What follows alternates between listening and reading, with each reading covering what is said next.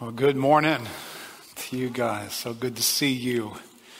A thank you to all the couples who took some time to share with us their time and their experience through the Cherish course, and, and just a, an encouragement to all of us who are married.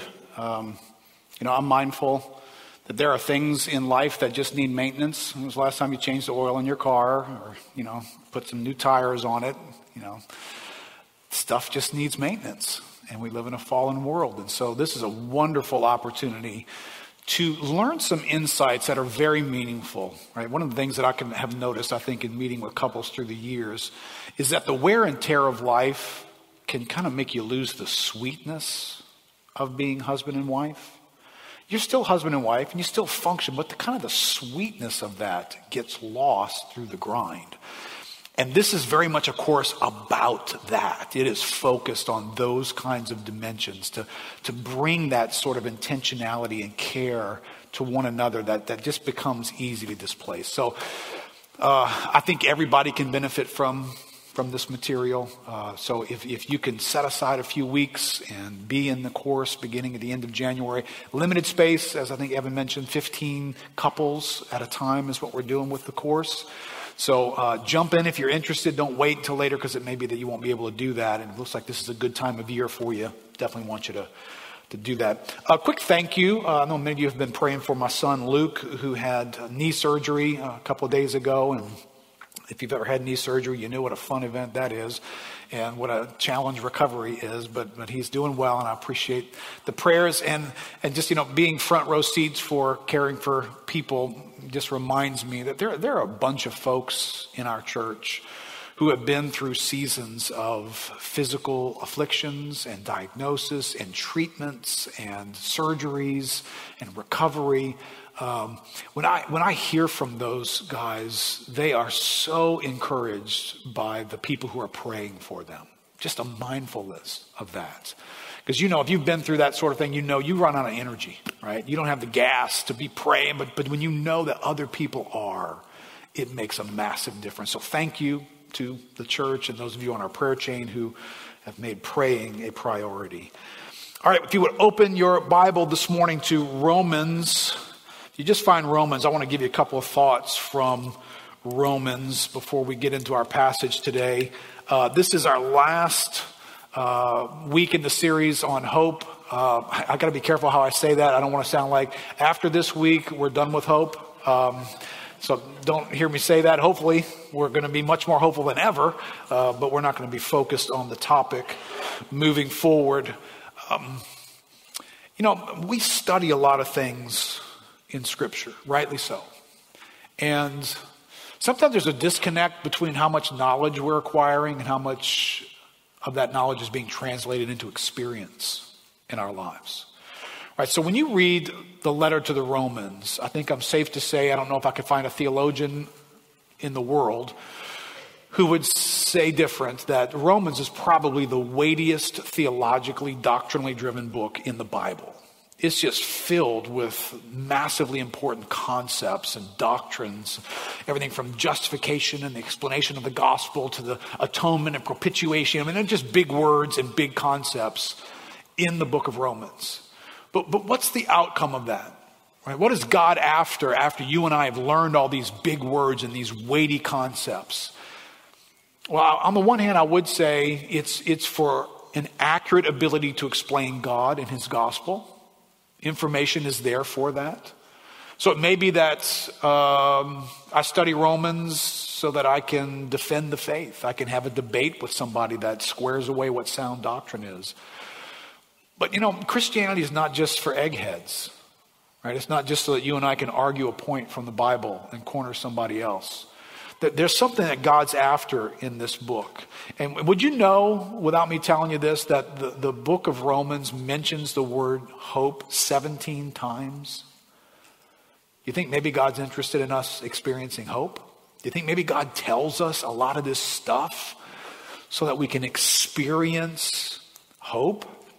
All right, if I, if I walked you through some of that, right, if you have a Bible, you can kind of flip through these verses. I'm not going to live in them at all. Right, Romans chapter 4 talks about hope. Romans chapter 5 is what we're going to be going back to. Romans 8, verse 20 says, For the creation was subjected to futility, not willingly, but because of him who subjected it in hope. Right? That's a massive explanation. What did God do to the universe when it fell? When it went into this other posture? Well, he, he did something for the sake of hope. It's like the action God took was for the sake of hope. And verse 24 says, For in this hope we are saved. The hope that is seen is not hope, for who hopes for what he sees? But if we hope for what we do not see, we wait for it with patience. There's an aspect of living our lives attached to we hope for something, right? And then Romans chapter 15, verse 4 May the God of endurance and encouragement grant you to live in such harmony with one another, in accord with Christ Jesus. Did I read the wrong verse? Verse 4, I'm sorry. For whatever was written in former days, including Romans and everything else, was written for our instruction that through endurance and through the encouragement of the scriptures, we might have hope. God, why do you write, write down Romans? Why does it got such weighty stuff in it? Why all this understanding of law and grace? And why is that here? So that we might have hope. All right, so look at this last verse before I get into the message this morning. I want to pray through this verse. Romans chapter 15, verse 13. This, this verse sits at this moment where Paul's kind of done teaching now. He's been teaching and imparting for 15 chapters, and now he's about to turn the corner into what sounds like, hey, um, hope to come see you guys. Hugs, kisses, love you. Uh, one day I hope to get by there and, and visit you. That's about where he's about to go. So this is his kind of concluding mood when he says this in verse 13 in Romans 15. May the God of hope Know we know God to be a lot of things. He's God of righteousness, God of salvation. But here he is the God of hope. Fill you with joy and peace in believing, so that by the power of the Holy Spirit you may abound in hope. Why do we teach through a series on hope? Why do we teach from the letter to the Romans? Why do we learn the Bible? Listen, it's not just so that we can put more knowledge on our bookshelves in our brains. It is so that our lives can take on these qualities. Qualities here of joy and peace and hope. Not as concepts outside of us, but as actual experiences that we are having in our lives. So when you came in this morning, you look back over last week, you look at the season that you're in, do you feel these words in your life? Are they operating? Do you feel the comfort and the impact of joy in your life? Does, does peace show up in a way that I actually feel it? I mean, there's a lot to be anxious about, isn't there? There's a lot to be concerned about in our world. But does peace come in and, and kind of nudge anxiety to the side to where, hey, I was feeling anxious, but you know, I'm feeling this peace. I'm actually experiencing this. Am I abounding in hope? God didn't just want you to learn that, hey, there's this thing called hope. He wants it to actually flow in us so that at moments, even in this fallen place, I'm in touch with something that feels like hope on the inside. And so let's pray together before we jump into this passage one more time.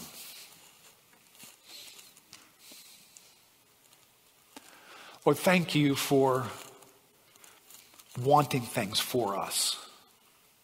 We don't always even know what that should be, but Lord, you do.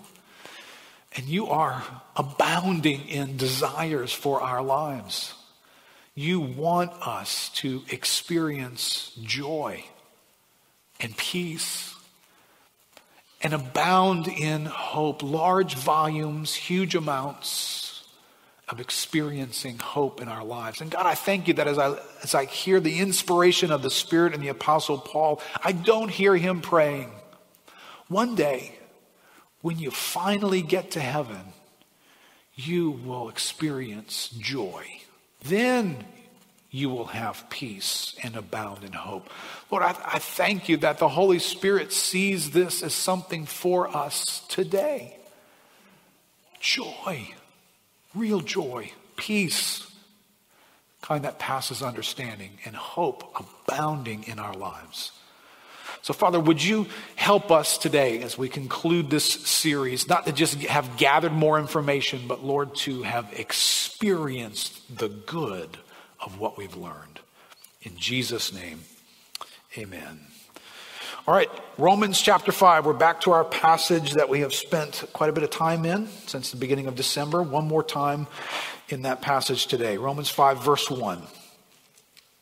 Therefore, since we have been justified by faith, we have peace with God through our Lord Jesus Christ. Through him, we have also obtained access by faith to this grace in which we stand and we rejoice in hope of the glory of God. And not only that, but we rejoice in our sufferings knowing that suffering produces endurance, and endurance produces character, and character produces hope. Hope does not put us to shame, hope does not disappoint, because God's love has been poured into our hearts through the Holy Spirit who has been given to us. Now, now, something that is in this passage that is only there if you, you look for it in the language component of what's here is two types of statements find their way into this paragraph. And these are very important things to know about because you're reading them all the time in the Bible. But they serve a particular function by God's design, right? So in the Bible, you find indicative statements and you find imperative statements. And unless you're a grammar nerd, those the second word you kind of know, the first word you're not quite sure what that means. But they're extremely important in the Bible because God makes particular kinds of statements and they're like missiles that he is launching that when they find our lives, they're supposed to kind of blow up in a certain way and produce something in us. And they don't intend to produce the same thing in us.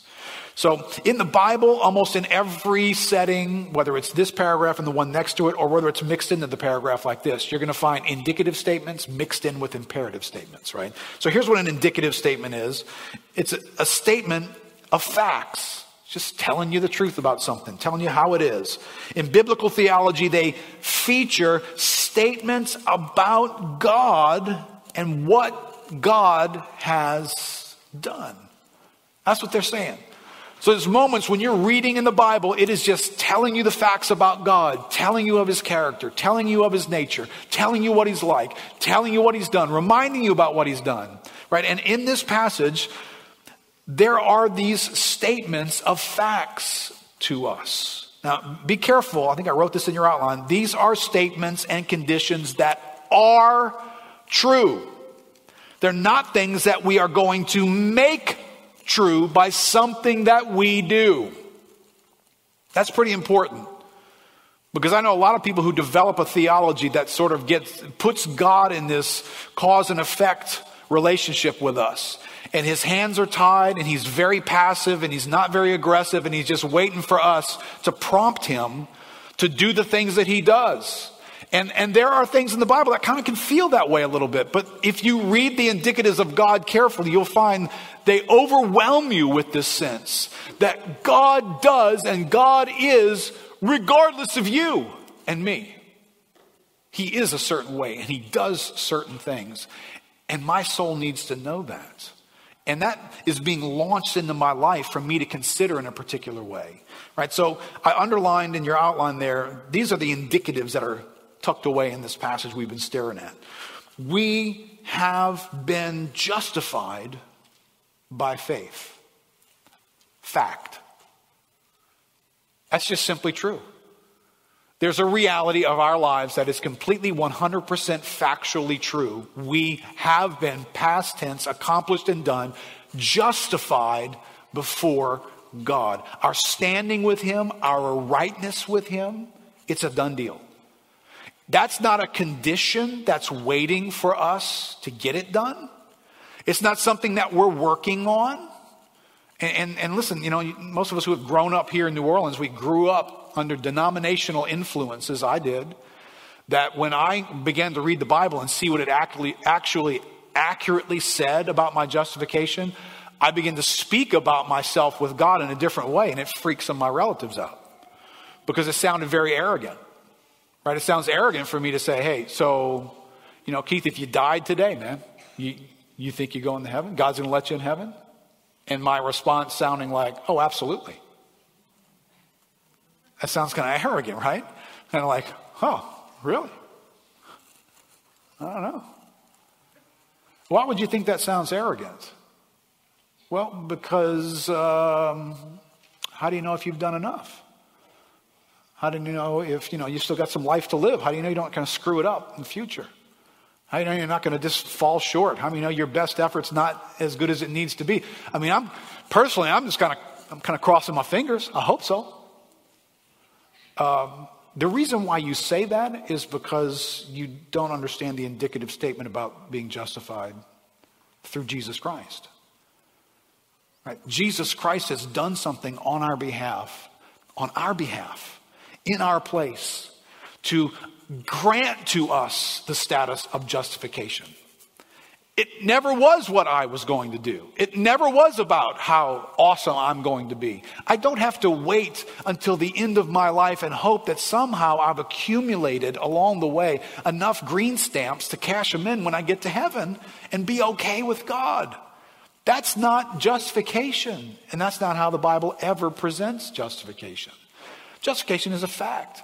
So I, am as right with God right now as I'm ever going to be no matter how good or bad of a week I have this week. That's a fact, right? So the Bible wants to deliver that to me wants to launch that missile to me and wants it to land a certain way in my life. And not only that, I have peace with God right now. I'm as at peace with God as I'm ever going to be right now. That's a fact. Now, I know in the room right now, because different people have read the Bible at different levels and you feel certain ways, and, and let's be honest. You could feel like your peace with God has to do with something about how at peace you are with yourself and the life you've been leading lately. And how devoted to God you are, and whether or not, hey, beginning of the year, you've just started your Bible reading program, right? You're probably keeping up at, at least right now, right? It's only been a week. So I'm at peace with God. I'm good with God. See, because I'm up to date on my Bible reading. Uh, what if you weren't? What if it's December and you were a whole year behind? What if you got your church giving statement in the mail or email a, month ago and you looked at that and you went, oops, busy year, forgot to give to the church at all? Are you at peace with God? And you may not be at peace with me, but you, are you at peace with God? Yes. Because your peace with God, you possess that. It is yours. It's not waiting for the jury to come back. It's not waiting for you to finish the performance so that the judges can say you got a 10. It's done. It's fact. We have access in this passage by faith into this grace. We have it. That's an indicative statement. It's a fact. You have access to grace. And if you'll take grace out of the Bible and stare at it in all of its amazing nuances, uh, and I won't unpack this severely, but you have access to something that is coming after you that is intent on blessing you, that has made an arrangement with you in spite of yourself to do good to you all the days of your life. You have access to that every day of your life. The days that you feel motivated and the days that you don't. The days that you have a big opinion of God and the days that you have a low opinion of Him. You have access to this grace. This grace is coming your way because that's how God is. And the Bible just wants you to know that. And it wants you to accept that as the fact. Well, that's not how I feel. Can I just tell you this as nicely as possible? God doesn't care how you feel in that sense. He just wants you to accept the facts. So I'm accepting these facts. That last statement, verse 5 God's love has been poured into our hearts. Now, you may be here this morning and you, you don't feel loved by God. I mean, stuff happens, right? We don't feel loved by all kinds of people. And it happens sometimes where the series of events that just unfolded in my life makes me question whether God loves me. All right? Me too, with you. But here's the facts you know, if, if, there were some heavenly bucket of love, if God could exude into a visual bucket his love for us, his affection, his desires toward, his cravings over relating to us, and, and pouring himself into us, the facts of the matter are if there's a YouTube video of God pouring his love into our hearts, that's a fact. Oh, but I, I don't feel loved by God. I understand. But your feelings aren't the facts. This is the facts. The Holy Spirit has been given to us. That's the fact. Welcome to 2021. I don't know what incredible things we may have to do in this year, and I don't know how inadequate many of us will feel to do them. But fact, you have been given the Holy Spirit to comfort you, to care for you, to enable faith in your life, to help you respond to God's leading and conviction, to empower you to do things. That's a fact. Well, I don't feel real powerful. I understand. I get that. The feelings are always competing with these, but these are the facts of the Bible. That's what indicative statements do. But then there are these imperative statements that are tucked away right alongside these things. And the imperative statements, they feel different because the indicative statements are very passive statements. You didn't create any of them and you can't really change them. So you just sit and watch them and appreciate them. Imperative statements, you're kind of not allowed to sit. Imperative statements are statements of commands. In, in biblical theology, they feature things that we are called to do. Right? So when God launches imperative statement missiles and they blow up in our lives, they're not inviting you to sit down, take notes, observe, and go, wow, wait, that's really true of me and God? Wow. That's what an indicative statement is designed to do when it lands. An imperative statement is designed for you to actually do something. That's what it's trying to get you to do. It doesn't want you to be passive, it wants you to take action. And both of those are in the Bible. I know we need to be careful how we use these, but I can't get around the fact that they are in the Bible. The Bible is designed a certain way, and it is a massive mistake on our part to uh, love one more than the other, to dismiss one at the expense of the other. And I understand why this happens, and I will do this, I'll probably do it in messages. Um, you know, years of protecting the doctrine of justification, that, that the church has gone through years in that uh, historically. And when that happens, the doctrine of justification is seeking to let you know what God has done, what God has done, what God has done, not what you have done, what God has done. So it's trying to pull your attention away from what you do into what God has done. That, that can be a corrective measure, and personally, you might need that sort of help. But in the same passage, it just told us how we are justified. It also is now going to call us to do something. So, what you can't do is redesign the Bible, kind of pull this Thomas Jefferson moment where you cut out all the commands because the commands make you feel funny before God. Well, there's something else wrong with you. The problem's not with the Bible. The Bible's not wrongly speaking to you when it tells you to do things. You and I might be wrongly receiving it, but the Bible's not wrong in that, right? So consider this in your outline. I put indicatives present to us things that we are called to recognize, to know, to be convinced of, to believe. And the imperatives present us with things, something to do. They present to us an active response on our part. This is important because while imperatives don't create or change the indicatives, they do contribute to the experiencing of these indicatives. So there is an offer to us in this passage to experience hope in this passage. And it is laced with all these indicative statements that we are to know. And then we are to do something in this passage. We are to stand in grace and rejoice in hope. Those are actions.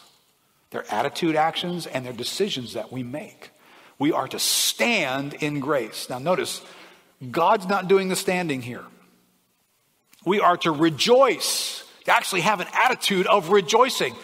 God is not doing the rejoicing here. We are doing that. So we're going to have to take ownership of something in this equation that God has called us to. And it's important that we notice that, that the Bible actually teaches this as a principle, right? James chapter 1, in fact, James chapter 1 is just a very helpful commentary on Romans 5 in a number of ways. But James chapter 1, verse 21, listen. James says, Therefore, put away all filthiness and rampant wickedness, right? What kind of statement is that? All right. I'm not going to pull a Peter on and make you answer all my questions. But what kind of statement is that? That's a command, right? It's telling you to do something. Is it telling God to do it? Is it telling God to do it instead of you doing it? You know, God doesn't have a need to put away filthiness and rampant wickedness. I do. So, this is something that I'm going to be doing. And receive with meekness the implanted word, which is able to save your souls.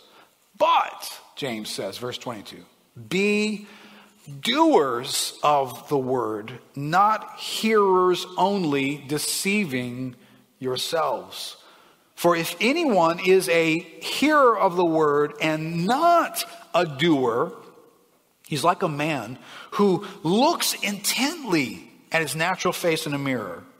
For he looks at himself and goes away and at once forgets what he was like.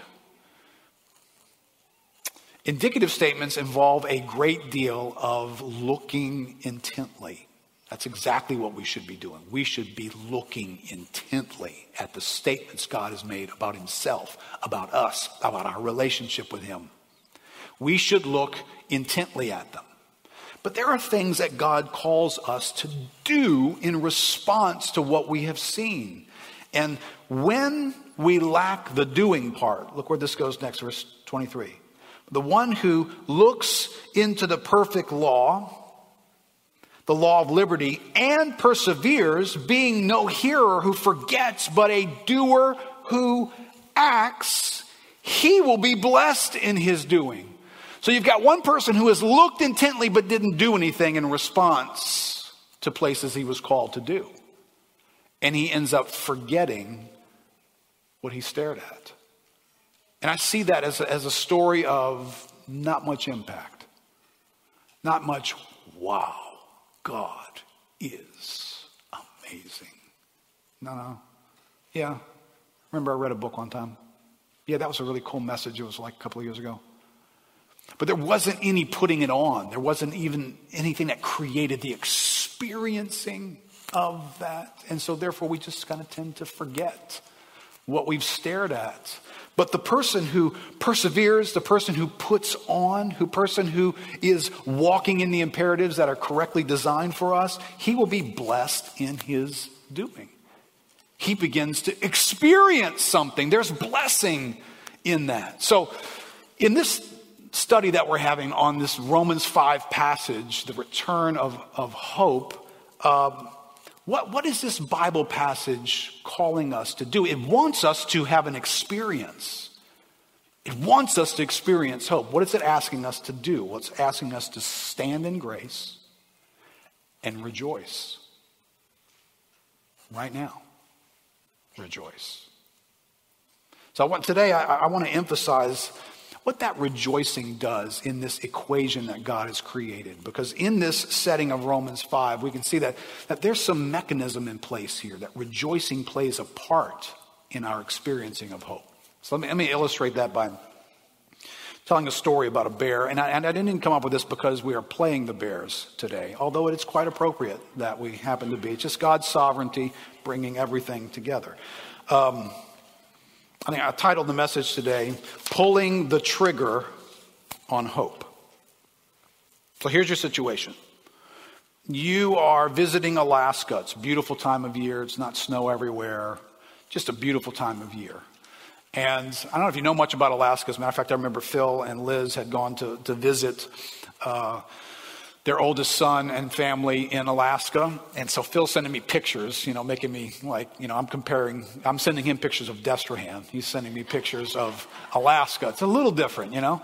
I like the levee. Look, Phil, the levee. Um, so he's sending me these massive mountain pictures. And he sends me one day uh, two bears crossing the street, one house down from his son's house. Thinking, you know, They got possums in my neighborhood and raccoons in my neighborhood. I can deal with that. But if there are bears living in my neighborhood, I'm living in the wrong neighborhood. That's my opinion on that. But let's say you go visit Alaska and you decide one day you're going out hiking. And you clear the edge of the tree line into this massive valley, meadow type place of rolling hills. And you just begin to wander across that field. And it's just beautiful, mountain way off in the distance. And you come up over a rise, and just as you come to the other side of it, you find yourself too close to a massive mama bear grizzly with her cub. And she sees you. And she stands up on her back paws and looks at you, and you are way out in the middle of a field by yourself. What's your hope in that moment? Yeah, survival technique, right? Um, your instinct is going to be to do what? Run. Um, I've watched enough National Geographic to be able to tell you that doesn't end well. as fat as that bear looks, she's still faster than you by a lot. She's going to catch you. But when you went out for that walk that day, you strapped on your back a massive, powerful rifle to take with you. Now, what's your hope? So, as she begins to groan and roar and face you with a little bit more intensity, in your mind, you are having all the feelings that go with that fear, anxiety, bracing yourself, but you have hope in that moment. That when the bear starts to launch out at you and come after you, you have this hope. Now, I'm going to give you the technical hope. The technical hope that you have, the ultimate end of the story hope that you have, is that there's a little chunk of lead attached to a thing called a bullet that, if it could fly fast enough, will pierce that bear and take it down. And you will not get mauled. That's your hope. But that hope has a mechanism if it's ever going to happen. If you're ever going to experience that hope, right, you're going to have to take that gun off of your back. You're going to have to lift it to your shoulder. You're going to have to stand there, not run in the opposite direction. Stand there and aim the gun at the bear. You are then going to have to pull the trigger on that gun.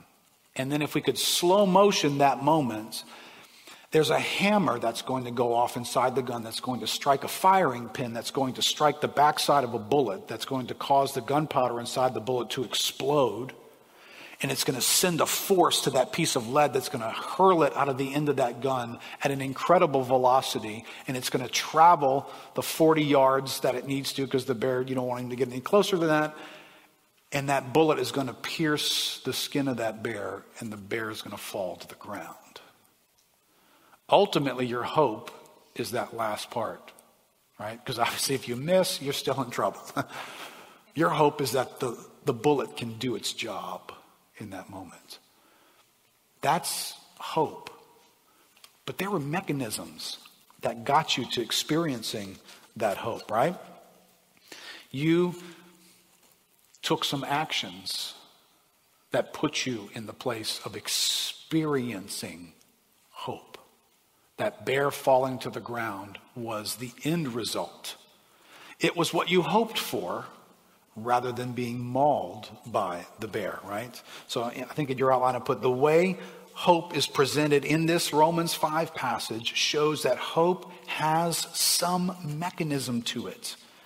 And there are things that we do that engage that mechanism. Right, the two things that we are called to do in this passage one, we stand in grace. That's what we are doing in this passage. We are standing in grace, right? So in our story, we are leaning into and believing and trusting in the, the power, the grace of the gun and its bullets. We believe something about that gun. We believe that there's something superhuman about that gun, right? And without the gun and just my own strength, anybody convinced? I'm going to take that bear down. I'm going to wrestle him to the ground. I'm going to stab him. I'm going to just take my hand and jam it into his chest and he's going to. Anybody believe in any of that? Now you are, you are well informed that when you face the bears of life, you have limitations. This is what makes us anxious. This is where fear comes from. Because I know I can't fix that. I don't have the smarts. I don't have the money. I don't have the resources. I can't make that change. I can't change another person. I can't change their heart. There are things I cannot do. How do I have hope in a setting like that? Well, if I've got grace strapped to my back, that grace has some power that's not mine. Grace does something that's beyond my ability. It fires a lead bullet at a ridiculously fast speed in such a way that that bear can't win. That's what grace does. So when I stand in grace, what, what am I doing? When I, when I hoist that gun to my shoulder, what am I doing? I am committing myself in faith to believing that this gun here can take that bear down. Now, how many of you guys know that, that you're kind of a fool if you've got a BB gun strapped to your back? Right? You got your, the one that'll shoot your eye out. You got it for Christmas and you cocked it, and here comes the bear. And you're standing there full of confidence. Okay, you're an idiot. I mean, that, that, you're a biblical idiot. That's not going to have the outcome. You don't have any hope in that moment. But the, the gun you have on your back, you've seen it in action. You've seen others shoot it. Hopefully, you've shot it. Hopefully, at this moment, you've shot it. You've seen it take things down. You've seen it split a pine tree and make the pine tree fall. You know the power of this gun. And because you're knowing that, because you're convinced of that power, guess what you do? You don't run from the bear, you stand there and face the bear. Why? Because of you? No. Because of the grace that's with me. My, little, my gun's named Grace, and it's with me. But I am going to have to point it at the bear, and I'm going to have to pull the trigger. So when I look in this passage, this passage calls on us, once we've stood in grace, it calls on us to rejoice. It calls on us to take the action of rejoicing. So that's why I want to say rejoicing in this passage is the trigger that we pull in our experiencing of hope. It's what God calls us to do in a moment where you know hope isn't there yet. When you pull the trigger, the bear's not dead yet. Now it's going to be really quick before he is, but if I slowed it down, because isn't that true? You know, God who exists outside of time, you and I have the problem with slowness and fastness, not God. So God Sure seems like he's taken a long time, but I think if we had God's perspective, it'd be about the amount of time that it goes from this to boom. Pretty quick. Well, no, God, we live in a slow motion world. Everything you seem to be doing seems to be taking too long. All right, well, that's a different debate. There is an action that we're going to take in this moment. Now, now don't get confused here, right? Don't confuse the human element in this. I can't kill the bear with this can I? The, the same finger that's going to pull the trigger, this finger can't kill that bear. Right? If I take the grace of God out of my hands and I do this, that bear is going to eat me.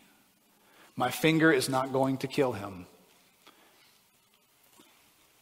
I stand and rejoice in the grace of God.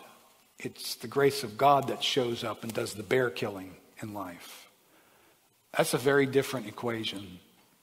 That doesn't put your imperative actions in the wrong place. That's not about what you do that kills the bear.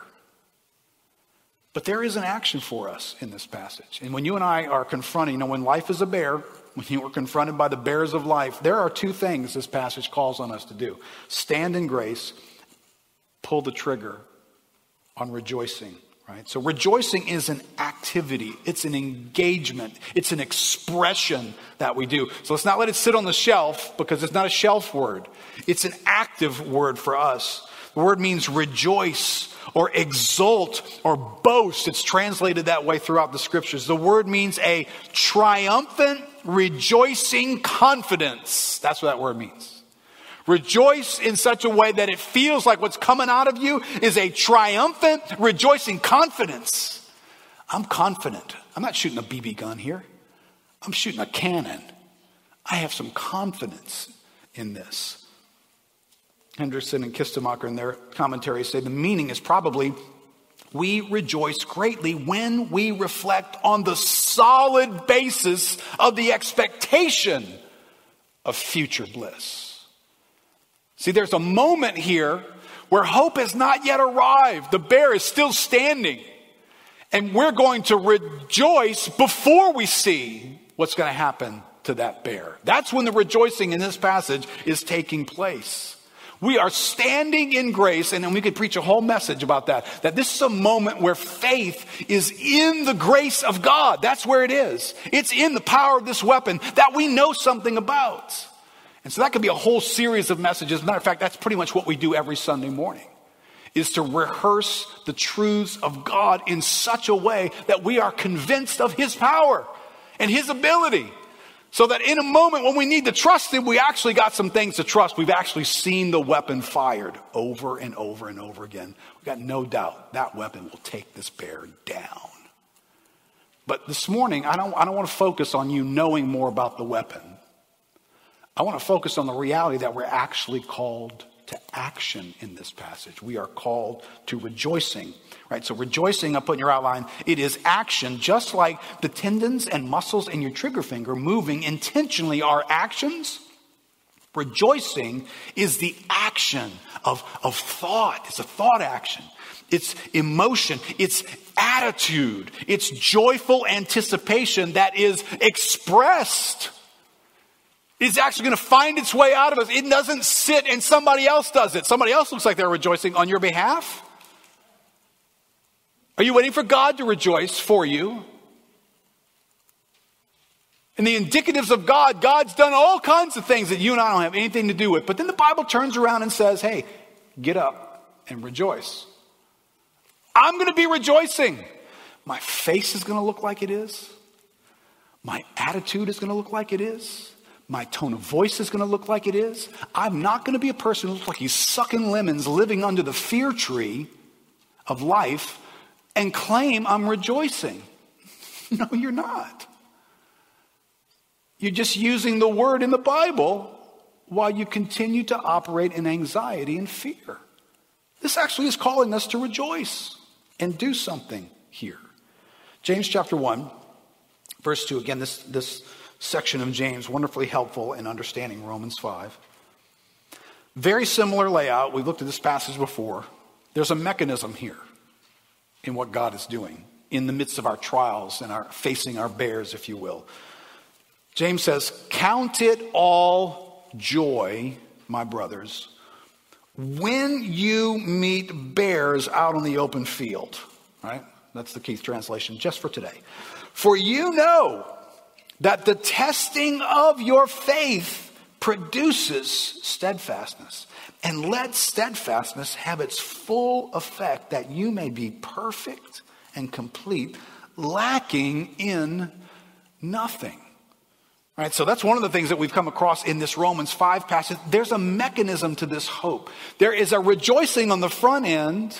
We rejoice in our sufferings. That's the moment that we start rejoicing in our sufferings because suffering produces endurance. Endurance produces character. Character produces hope. So we know the bullet is on its way, right? We pulling the rejoicing trigger way over here. The bullet is on its way. It's traveling through endurance and it's traveling through character and it's going to land in the bear. It's going to touch the need that we're facing in our lives. It may take some time, but it is going to happen.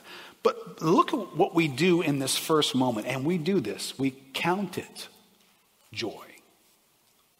Who's doing the counting? God? No. I am. I am staring at a circumstance and I am thinking about it intentionally in a particular way. That's what this verse asks me to do.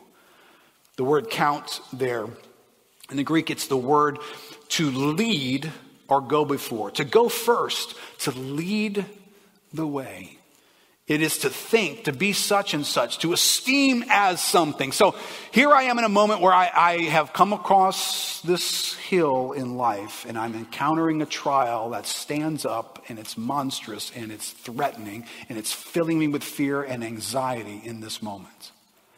And the Bible calls on me to count something a certain way, to think a certain way about that. That, that word it's used elsewhere in terms of taking the lead. It's used to describe people who are leaders in the community.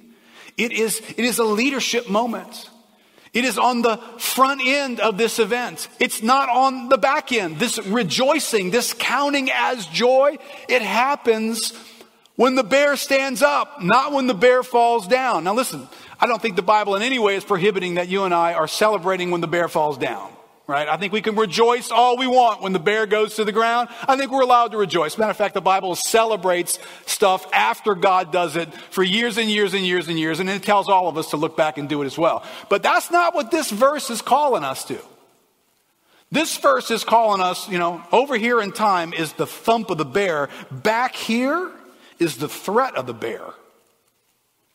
At this moment, I pulled the trigger. I mean, unless you're one of those people who goes and shoots him again after he's dead.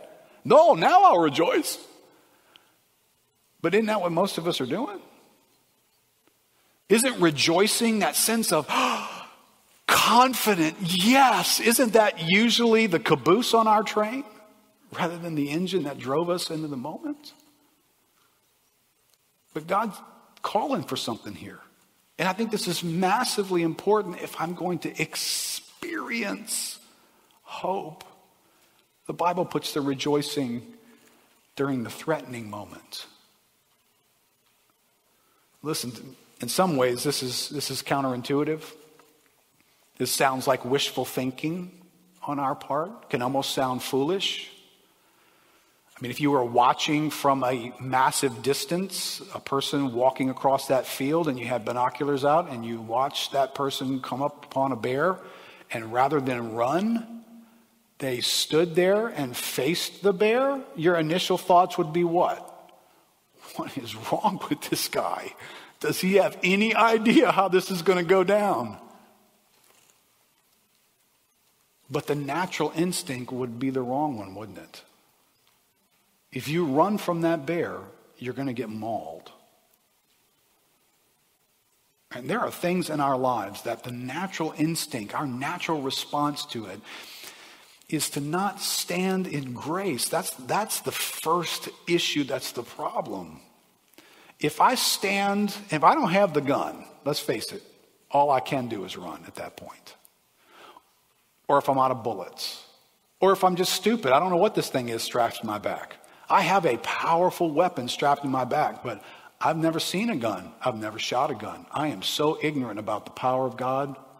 What you going to do now? I'm running.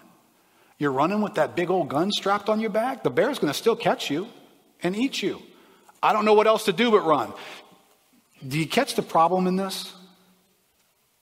It's the ignorance of the grace of God that makes you run from things and get eaten by them. If I know what's attached to my back, I pick it up and I use it. And since I know what's going to come flying out of the end of that gun is going to take that bear down, I'm rejoicing on the front end, even though I haven't seen him fall yet. But I know he will. As soon as that bullet arrives, he's going to be going down. This is, this is how God installs our interaction with the things of life. And, and you actually find this in numerous places. God calls us to a rejoicing on the front end, not just on the back end. Right? All right, so one great story here. Second Chronicles chapter 20. Okay. If you don't know this story, this is one of those stories that at some point early on in your Christian life, and you, you read it and you remember Second Chronicles chapter 20. This is just a great, incredible story. Lots to learn from. But it's the day King Jehoshaphat is leading the nation of Israel, and they're doing life, and they come up over a hill, and oops, a bear takes notice of them. and is coming after them, right? Now, for them, it wasn't a bear, it was nations with other kings coming to attack.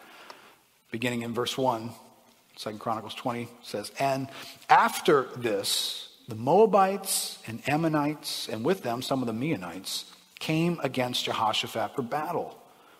Some men came and told Jehoshaphat, A great multitude is coming against you from Edom, from beyond the sea, and behold, they are in Hazazon Tamar.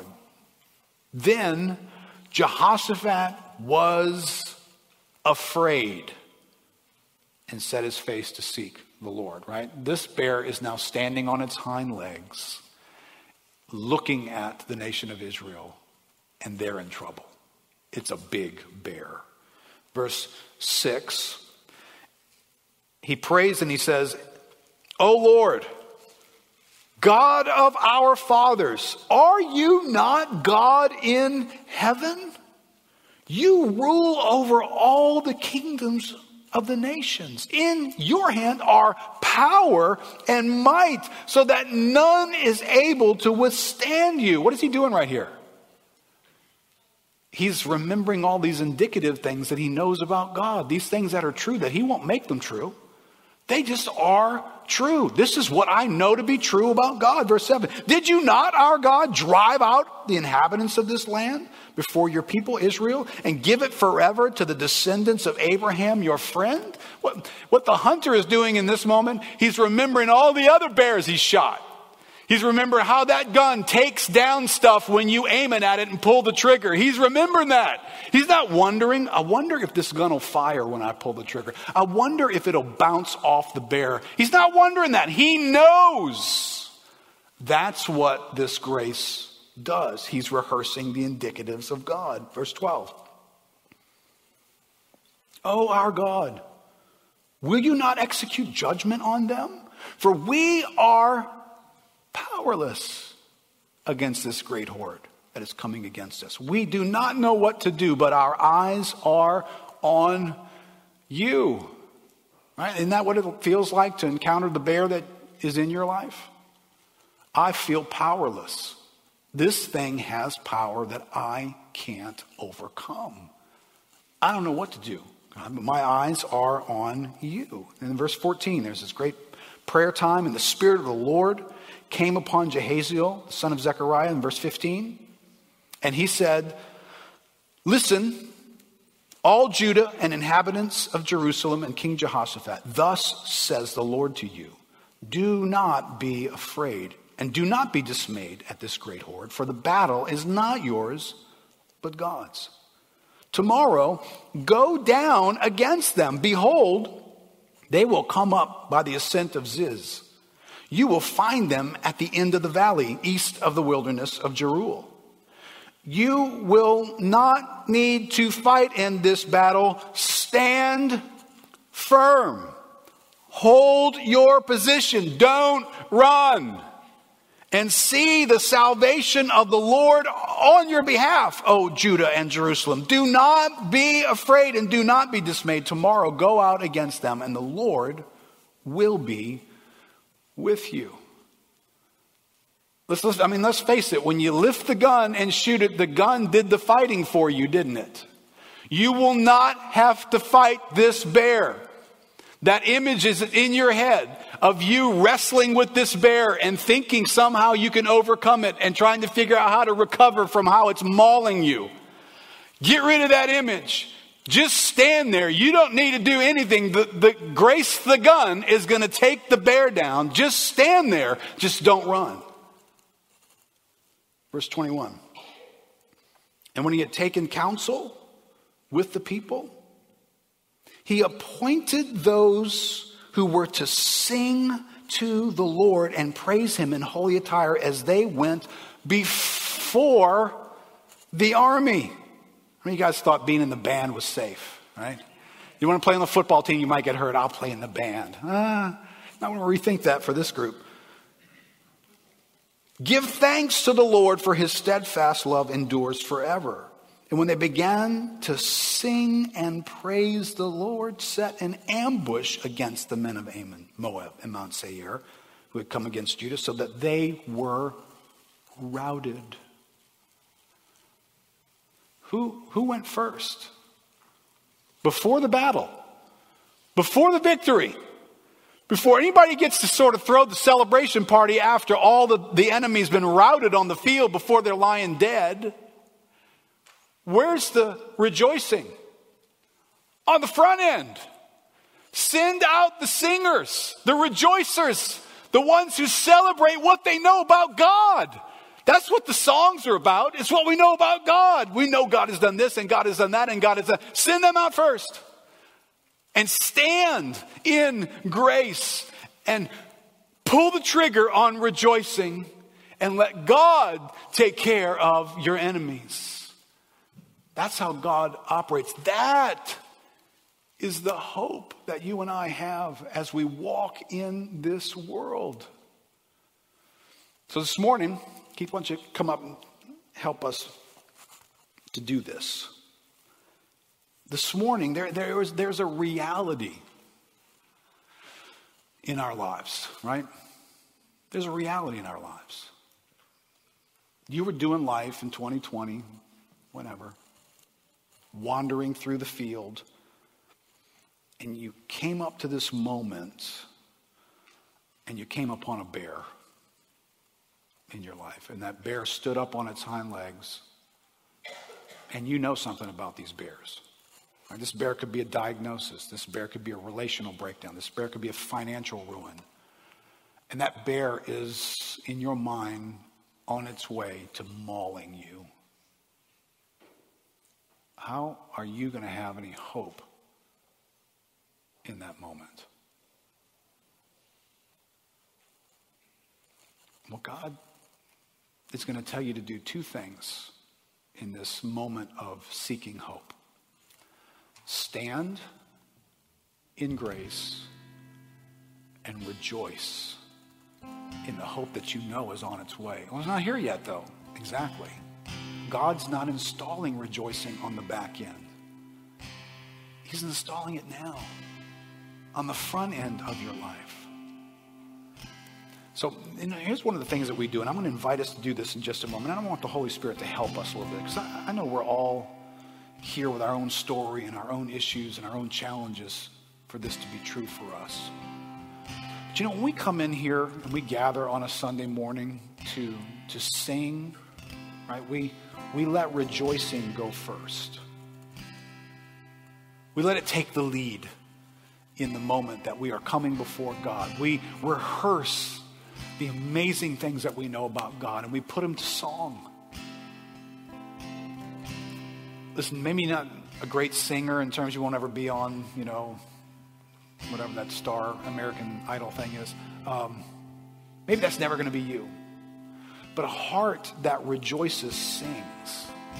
It sings. That's an expression to not sing, to not express rejoicing, to not let an anticipating confidence come out of our lives, to not ever feel like I actually anticipate. If you don't ever feel that, then I don't think you're in line to be experiencing hope either. Even though you just heard weeks of teaching on hope, you can just file that in the knowledge cabinet and have it available in case you'd like to explain something about hope. But God wants you to feel hope. He wants it to show up on your taste buds, in your mental synapse. He, he wants you to encounter something that, that makes you feel like I stare into my future with a sense of, I can feel the wind in my sails. This is going somewhere. Yeah, but there's a bear in front of you. I know. And you're rejoicing right now. Yeah. Bible acted like I could do that. And it acted like the more I knew of this grace, the more I would do it. So this morning, let's, let's stand up together.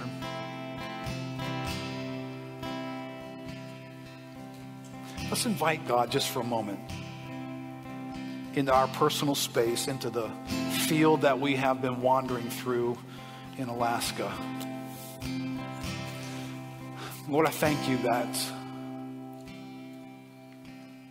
in your great story, uh, our individual stories matter. And you pay attention to them, you care about them. So, right now, some of us are just in a place where we want that hope, God. We want our lives to taste like joy and peace and hope, like, like you were after in the scriptures.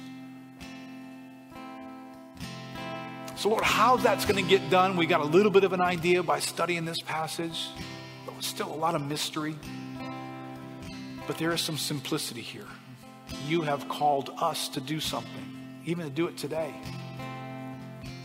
Called us to stand in grace.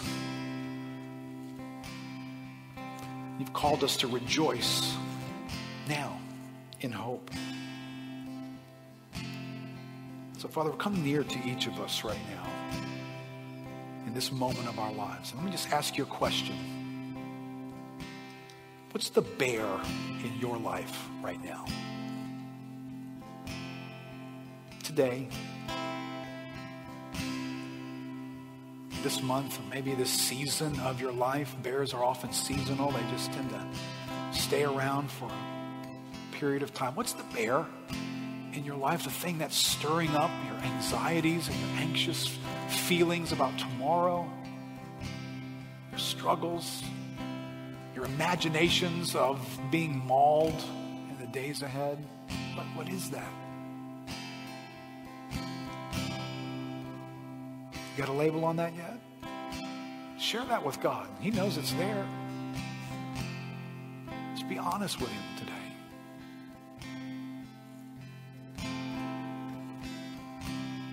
And what are you doing with that bear? What's your strategy? You running from that bear? You're doing everything in your natural abilities to run from that bear?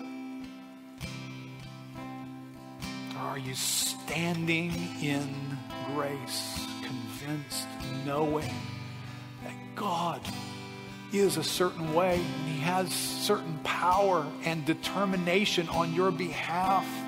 You're like Jehoshaphat who recognized you are the God of our fathers in covenant with us. You have annihilated enemies in the past. You can do it again. Are you, are you standing in the grace of God?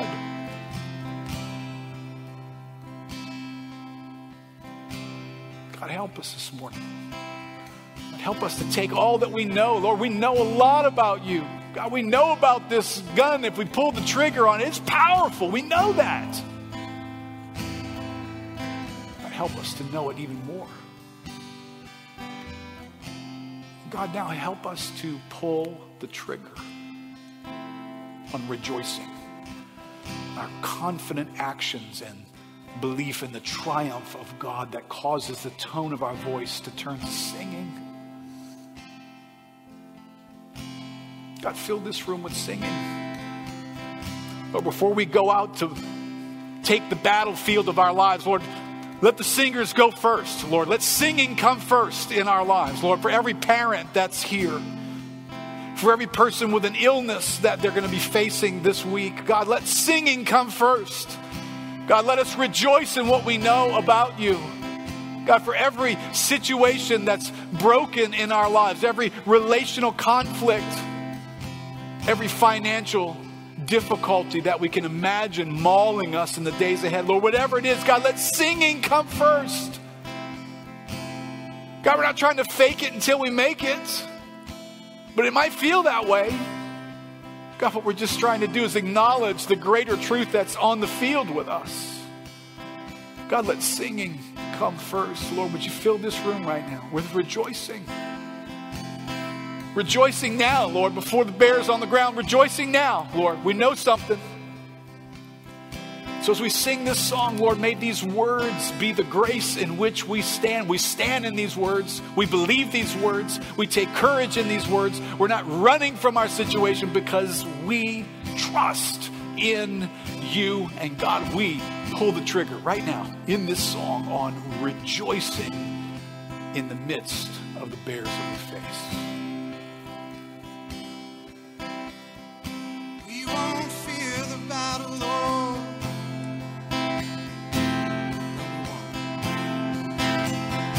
With me.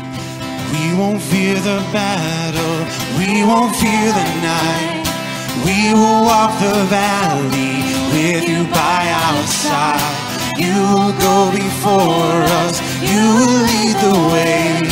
We have found a refuge, only you can save.